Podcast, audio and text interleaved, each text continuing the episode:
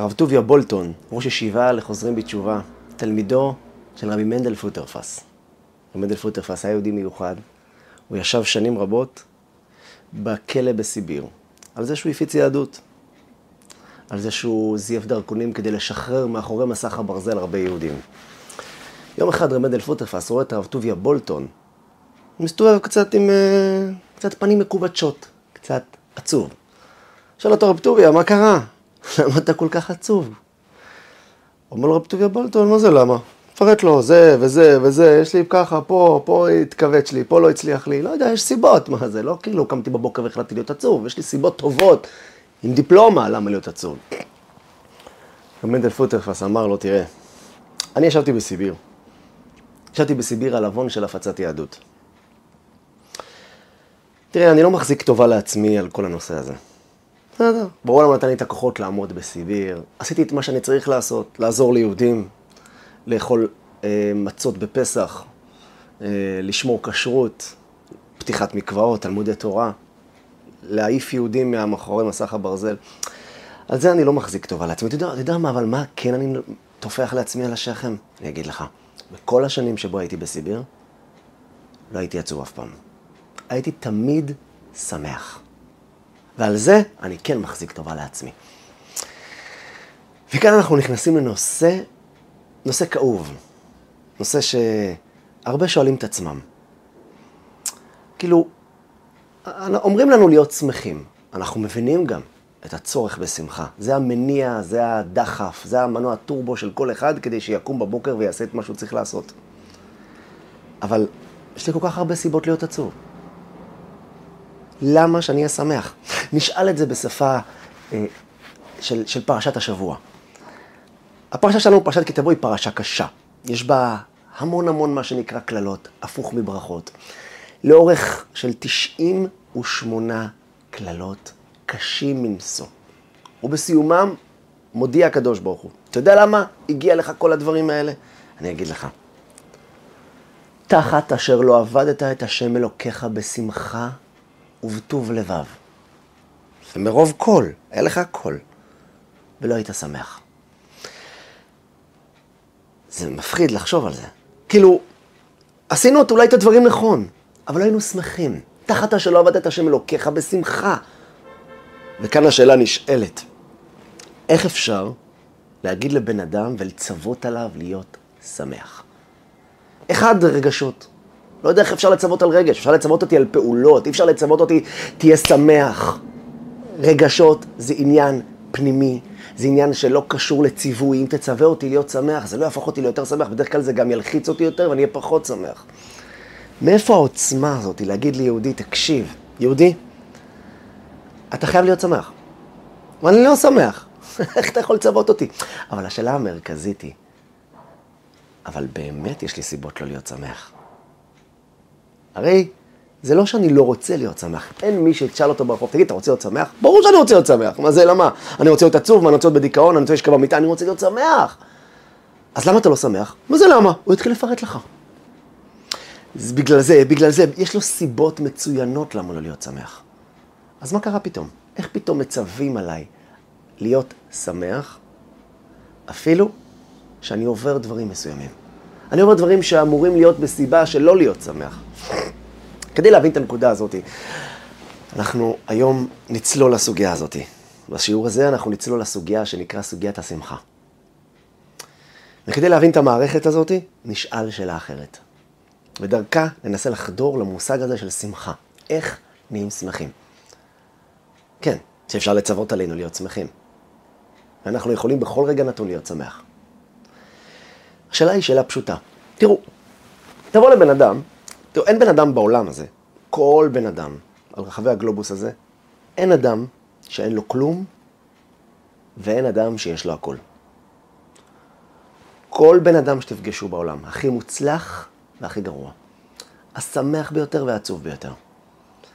אתם תגלו שגם לזה שהמזל מאיר לו פנים, יש לו מקומות שהמזל לא מאיר לו פנים. אתם תגלו שזה שלא הולך לו כלום בחיים, יש לו דברים שכן הולך לו. ככה זה. אני מנסה להבין משהו. קח בן אדם שהוא עצוב, תשאל אותו, תגיד, למה אתה עצוב? הוא יגיד לך, מה זאת אומרת? א', ב', ג', ד', ה', ו', ז', ח'. אוקיי, שמונה דברים הבאת לנו שאתה לא עצוב, שבגלל זה אתה עצוב. כמה דברים טובים יש לך? הוא יספר לנו שיש לו גם. אם יהיה לו קשה, אנחנו נעזור לו, אבל הוא יגלה. יש לו מלא דברים טובים בחיים שלו. יש לו בית, יש לו ילדים, יש לו בריאות, אני לא יודע, כאילו, כן, כל אחד מה שיש לו. אמ, יש לו חברים, יש לו מקום, יש לו כל כך הרבה דברים. יש לו כל כך הרבה דברים להודות עליהם, בוא נגיד, כואב לך היד, אבל יש לך יד שנייה שלא כואבת, ועוד שתי רגליים, ועוד עיניים, ועוד שיניים, או, מערכות שלמות שעובדות. יש לך מלא. וכאן השאלה נשאלת, למה כמעט תמיד הנקודה הלא טובה מנצחת 100 נקודות טובות? קח אדם שהיה לו יום טוב, יום נפלא, הוא יצא אפילו לטיול. משהו בטיול לא הלך כמו התוכנית, זה דופק לו את כל היום הזה. למה זה לא הפוך? למה? קחו בן אדם שכל היום שלו דפוק, על הפנים, גרוע, ויש לו משהו אחד שכן הצליח ביום הזה. למה הנקודה הזאת שהצליחה לא מנצחת את כל היום הדפוק? למה תמיד זה עובד שהדבר הלא טוב, הנקודה השחורה, תמיד מנצחת את כל הנקודות הלבנות? וזה סוד שאם נדע לפצח אותו, את הנפש של האדם, למה כל כך קל לה לברוח לעצבות, לייאוש ודיכאון? כל כך קשה לה להגיע לשמחה. הרי כמו שאמרנו, לאף אדם אין הכל, ולאף אדם אין כלום. אז למה תמיד קורה מצב שבו הנקודות הלא טובות, אפילו אם הן מעטות, הן מצליחות לדפוק לנו את היום כולו. ואם יש לנו נקודה אחת טובה, היא לא מצליחה לנצח את כל היום, אפילו אם כל היום היה דפוק, אבל יש לך נקודה אחת טובה. אם נפצח את הסוד הזה, אנחנו נבין את מהות השמחה. כדי להבין את זה, ננסה להבין עוד משהו קטן. אפשר לראות שתי אנשים, אותו מצב בדיוק. שתיהם פחות או יותר נמצאים על אותו מסלול של הצלחה או כישלון. ואנחנו רואים בן אדם אחד שמח ובן אדם אחד עצוב. אתה תלך למחלקה בבית חולים. אנשים יושבים, זה לא מקום של אה, חינגות ושמחות, אבל אתה רואה אנשים מיואשים בדיכאון, ואנשים במצב כמו שלהם, במצב רפואי, עדיין שמחים. השאלה הזאת היא קיצונית עוד יותר כשרואים מצב הפוך. בן אדם שיש לו הכל כביכול, הוא עשיר, בעל משפחה, חברים, והוא מסתובב עם הרגשה ריקנית. לא טוב לו, לא טוב לו. הוא ממורמר, הוא רוטן, הוא רב, הוא מסוכסך עם עצמו ועם הסביבה, הוא משתדל, לא הולך לו. ויש אדם שאין לו כלום. רב זושה מניפולי כדוגמה. אדם שלא היה לו כלום, אני מרוד, נע ונד ממקום למקום, ולא היה שמח ומאושר ממנו. עד כדי כך שכשהגיעו ושאלו אותו, הרב, איך אפשר לברך על הרעה כשם שמברכים על הטובה? איך אפשר לצוות אותי ולהודות לבורא על דבר רע שקורה לי, בדיוק כמו שעל דבר טוב? אמר לרב זושה, מה אתם רוצים ממני? למה אתם שואלים אותי? לי מעולם לא היה דבר רע. הוא אין לו כלום, הוא מרגיש שיש לו הכל. אז זו שאלה שזועקת לשמיים. לא הבנתי, זה קשור לתכונות מולדות, למה? למה זה קשור? אני גם רוצה להיות ככה. וכאן אנחנו מגיעים לסוד. למה אנחנו בורחים תמיד למקומו של העצבות? יש לזה הרבה סיבות. אני אמנה היום רק כמה סיבות, בהזדמנות עוד נעשה שיעור שלם על זה, אבל נמנה כמה סיבות שאנשים תמיד בורחים לכיוון העצבות. קל להם שמה. הסיבה המרכזית והראשונית, שאדם בורח לכיוון העצבות, למרות שהוא יודע שזה דופק אותו, למרות שהוא זוכר את כל הפעמים הקודמות, זה דופק אותו. סיבה אחת, הרגשת הייאוש הזאת, שאתה שם את השמיכה מעל הראש, ואתה יאללה, בלאגן כל הסביבה, היא הסרת אחריות. אדם יודע שיש לו אחריות על משפחתו, על ילדיו, על מעשיו, על מה שקורה בבית, על מה שקורה בעבודה שלו. כשאדם מיואש, הוא מרשה לעצמו להסיר את האחריות. טוב, אני עצבני, זהו, תשחררו אותי, תעזבו אותי. הוא שם את השמיכה למעלה, והוא מוריד אחריות. תדעו לכם שהורדת האחריות זה אחד התענוגות הגדולות ביותר של האדם. אדם אוהב להסיר אחריות שזה לא קשור אליו. זה כיף, זה הרגשת שחרור, חופש. ההרגשה של העצב סוגרת את האדם בתוך עצמו ולא אכפת לו מה קורה מהסביבה, וזו הרגשה מדהימה של האדם. לכן האדם הולך לשם המון פעמים. ההרגשה, הסרת האחריות, נותנת לו עוצמות. שתיים, היא גם מסירה ממנו את האחריות על הכישלונות. כשאדם עצבני על מישהו, הוא לא יודע לקחת אחריות על מה שלא, הוא יש לו את כל הסביבה להאשים, הוא לא מרגיש אפס, זה סוג של מגננה נפשית. אדם רוצה להגן על הנפש שלו. הנפש שלו עכשיו קרה איזשהו כישלון, והוא לא רוצה לקחת אחריות על זה, בגלל שאחרת זה יפצע לו כביכול את הנפש, כך הוא חושב. שבעצם, אז מה, אני כישלון? אדם מנסה לברוח מהכישלון, הוא מפיל את זה האחריות על מישהו אחר, והוא מפתח עצבים על אותו אחד. ואז מה שקורה, הוא נמצא במצב מוגן יותר בנפש שלו. ולכן הוא מאוד קל לו ללכת לשם, נעים לו ללכת לשם. יש עוד הרבה סיבות. למה האדם כל כך אוהב ללכת לעצבות? ניקח עוד כמה דוגמאות ממש, כאילו סיבות, אמרנו שוב, רק אה, בנגיעה קטנה. אדם, שימו לב כמה אה, מכונים, כמה אה, שיטות, כמה דברים אינסופיים יש סביב הנושא של הנפש. CBT, שלושה צעדים במוח, פסיכולוגים, פסיכיאטרים, לא, יש תעשייה שמגלגלת מיליארדים רק על הנושא הזה. העולם בנוי להכיל את המתמודדים. הם בונים להם מערכת שלמה שהיא מאוד טובה. אבל האדם יודע ששם יעטפו אותו, יחבקו אותו, ייתנו לו את כל התמיכה, ירחמו עליו, יסתכלו עליו בעיניים של חמלה.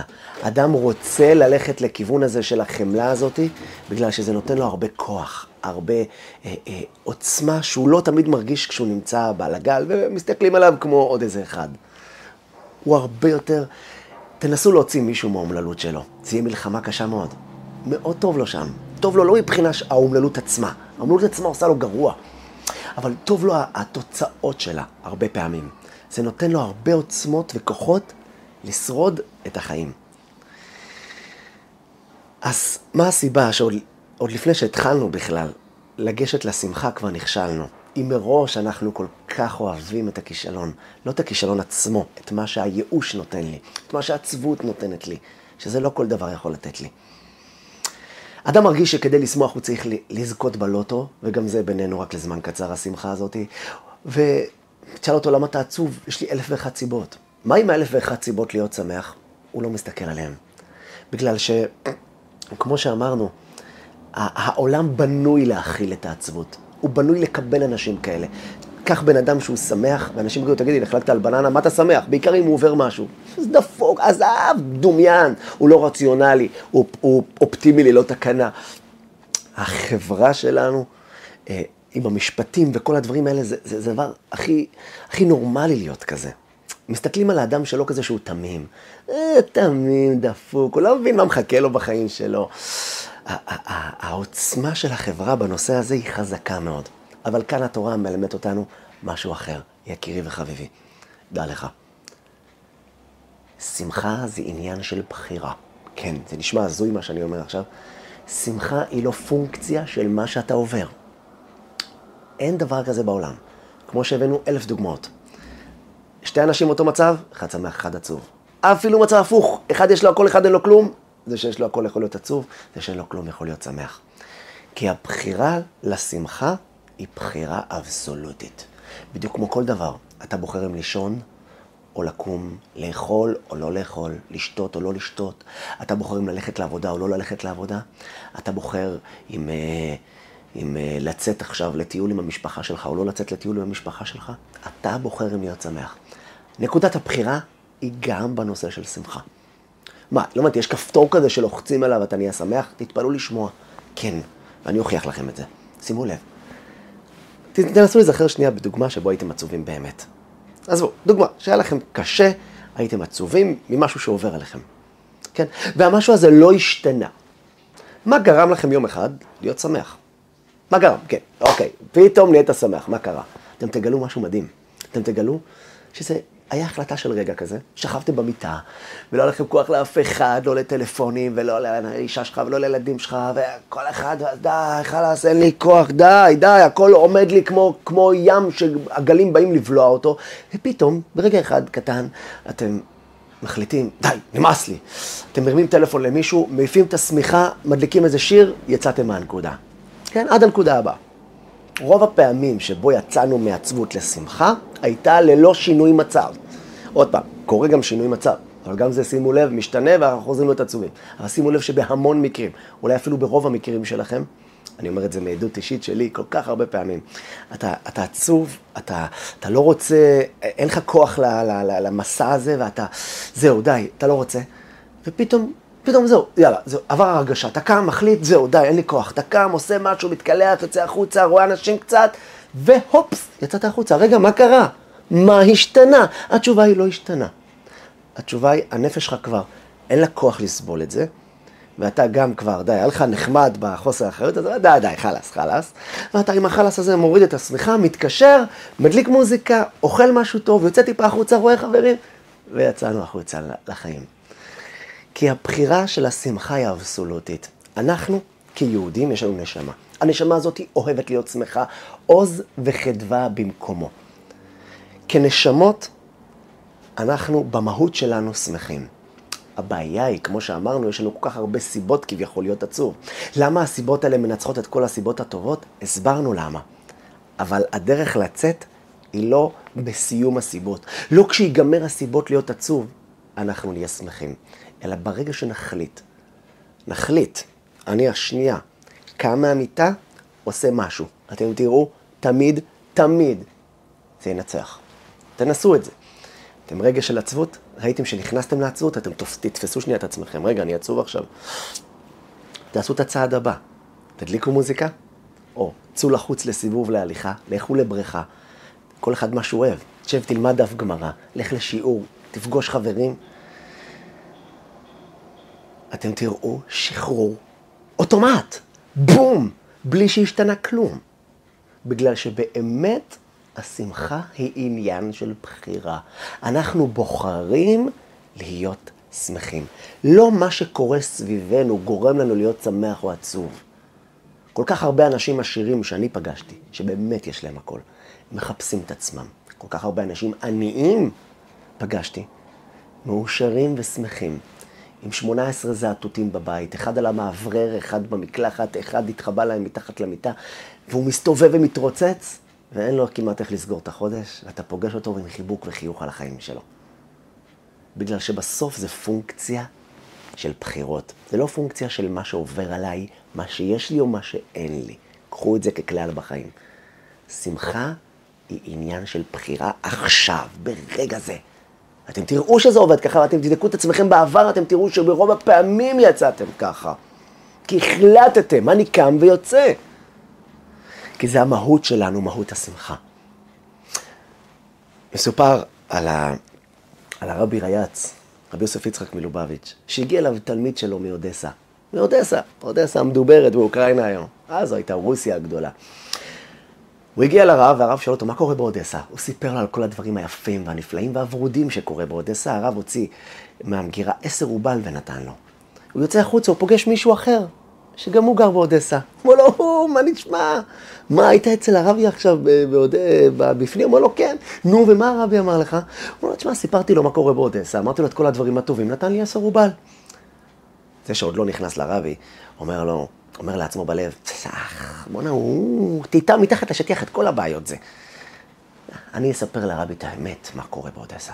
כשהוא נכנס פנימה, הרבי ריאץ שואל אותו, או, שלום יקירי רב מוישה. מה קורה באודסה, יקירי? הוא לא, רבי, אל תשאל. הוא לא דווקא אני שואל, מה קרה? הוא לא, רבי, על הפנים, על הפנים. מחלוקות, ויכוחים, לא משהו, לא משהו. הרבי אמר לו, תגיד לי, ומה עם זה שאותו אחד מקודם הרי סיפר לו כל מיני דברים טובים, הוא מנסה לדבר איתו, ומה עם זה שנפתח, או ההוא שהשלים? הרבי, זה השלים, זה, זה השלים, זה רק משפה ולחוץ, זה שום דבר, והוא כבר הסתכסך עם עוד שלוש אנשים אחרים, מה זה משנה? וההוא, והבית ספר הזה שנפתח, כן, זה נפתח, כי היה מחלוקת בין המנהל הקודם למנהל הזה, אז התחלקו, הרב. וככה הוא מתאר את הכל בשחור. כשהוא גומר, הרבי וריאץ פותח את המגירה, נותן לו רובל. אותו אדם היה, היה לו עזות. והוא שאל את הרבי, רבי, אפשר לשאול שאלה? הוא אומר לו, כן, בשמחה. הוא אומר לו, למה זה הקודם שהיה פה, שסיפר רק חצי סיפור? נתת לו עשר רובל. כשאני מגיע לספר את כל האמת, גם את מה שטיטו מתחת לשטיח, הרבי נותן לי רק רובל. אמר לו הרבי, תראה, מה קורה באודסה האמת? אני לא צריך לא אותך ולא אותו. אני יודע מה קורה שם. יש לי שם שליחים שלי, הכל בסדר. רק כמו כל דבר בעולם, יש אודסה של מעלה ויש אודסה של מטה. כמו כל דבר, כמו בכל קרן רחוב יש גם פח זבל. בכל ארמון יש שירותים. כשאתה מספר לי מה אתה מרגיש באודסה, זה לא מה קורה באודסה. באודסה יש את שתיהם, יש טוב ויש רע. אלא, איפה אתה? איפה אתה שם את עצמך? כשאתה מתקשר אליי בתוך ארמון פאר ואומר לי שיש פה ריח מסריח וחדר קטן, אני אשאל אותך רק, אתה נמצא אולי בשירותים במקרה? כי גם את זה יש בארמון. כי מה שאתה מתאר לי בחוויות שלך זה איפה שאתה נמצא. אנחנו צריכים לעבור מקום, ואז אנחנו נספר שהכל טוב. יש לנו בחיים דברים טובים ודברים רעים. אם אנחנו מספרים שהכל זבל, סימן שאנחנו עומדים ליד הזבל שלנו, ולכולם יש זבל. בואו נעבור שנייה מקום, למקום הנעים והטוב, לכולנו יש דברים טובים. נסתכל עליהם, נתמקד בהם, נבחר להיות באזור הזה. כן, זו בחירה שלנו, בדיוק כמו שאתה יכול להחליט לצאת מהשירותים בארמון וללכת לחדר הפרטי של המלך. ללכת לסלון רחב הידיים ולספר שיש פה מקום מדהים ומהמם. זה המקום שלנו. אנחנו צריכים לדעת שהבחירות שלנו בנושא הבחירה הן אבסולוטיות. לא קשור לשום דבר בעולם. אנשים יכולים לעבור מה שהם יעברו. אבל אומר הקדוש ברוך הוא, תחת אשר לא עבדת את השם אלוקיך בשמחה ובטוב לבב. כן, יכלת לבחור להיות שמח. למה? ככה. זו הבחירה שלך. בדיוק כמו שאתם בוחרים להרים את היד ולהוריד את היד, אתם בוחרים אם להיות שמחים או עצובים. האם להתמקד במה שיש לכם או במה שאין לכם, חס ושלום. כי תמיד יהיה לכם ולא יהיה לכם. אף פעם לא תגיעו לשלמות, לעולם. ולאיפה להסתכל, על איזה עולם להסתכל, האם יש לנו או אין לנו, זה רק מה שאנחנו נחליט. אנחנו נבחר האם אנחנו רואים את הטוב או שאנחנו רואים את הרע. רק את זה. זה הבחירות שלנו. אנחנו צריכים לקחת את זה בכל הכוח שלנו, לחיים שלנו. אנחנו רוצים שנה חדשה. השנה החדשה שמתקרבת, שנה שמחה. אנחנו נתפלל על השמחה. אנחנו נתפלל שהשם ייתן לנו וימלא את חסרוננו. אבל בסוף, לא זה הערובה שנהיה שמחים או לא. הערובה ללהיות שמח זו הבחירות שלנו על מה אנחנו מתמקדים. על הטוב או על הרע. או יותר נכון, איפה אתה שם את עצמך? בתוך השירותים שלך? בתוך הזבל שלך? או שאתה יוצא החוצה ושם את עצמך ליד המקומות הטובים שלך, ומתחיל לשמוח ולפרוח ולהסתכל על מה שיש לך. אז שיהיה לנו בהצלחה וכתיבה וחתימה טובה, ושנה טובה ומוצלחת, ובעיקר, שמחה.